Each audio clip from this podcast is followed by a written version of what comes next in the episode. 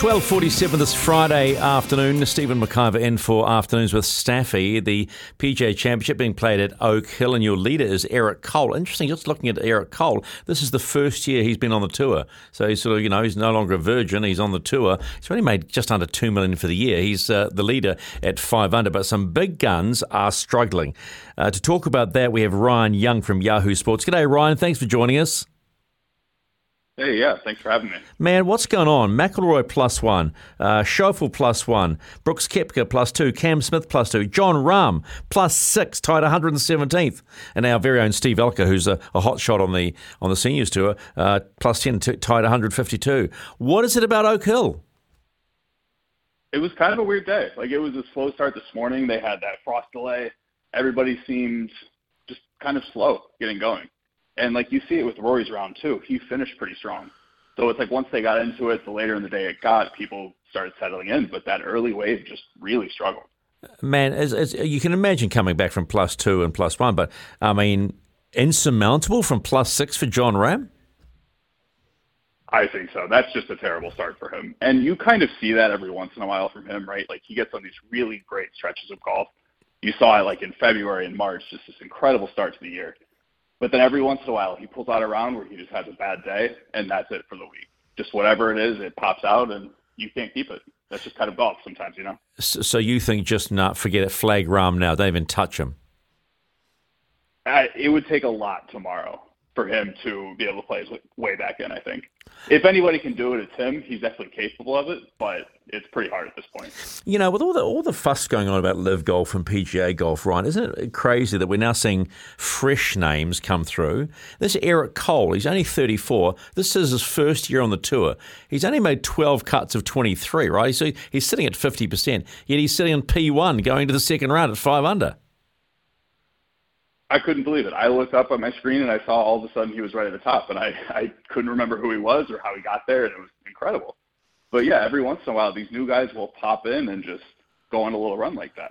But and he's had some good showings, you know, like he almost won a couple of months ago. Yeah, so, so I just I just wonder, Ryan, whether this, you know, let's let's call it the, the mini war, is actually a good thing for golf. I think it will be a good thing for golf in the end. I think it's, you know, very contentious right now, but once it shakes out and you get some real competitiveness, you start to see these tours changing and adapting. Like the P G A Tour is changing its schedule next year, its format, it's allowing all these players to play their way into these major events. Makes it almost easier to make a name for yourself. Yeah, but you could also put it down to the fact they're throwing a lot more money at tournaments as well, right? Oh, that will, money's everything. money, money is everything. So when you when you look forward uh, to the next round, who who do you see as the movers? Um, well, I would love to see what Rory can do tomorrow. I know he said that he's been a little sick going in, and he kind of played his way out of that tough start.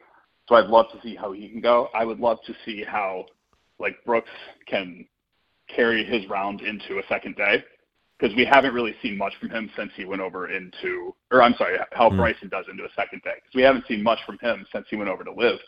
And he had this really great round today, but we don't really know how well that's going to shake out until we can see a second or a third and maybe see him compete again.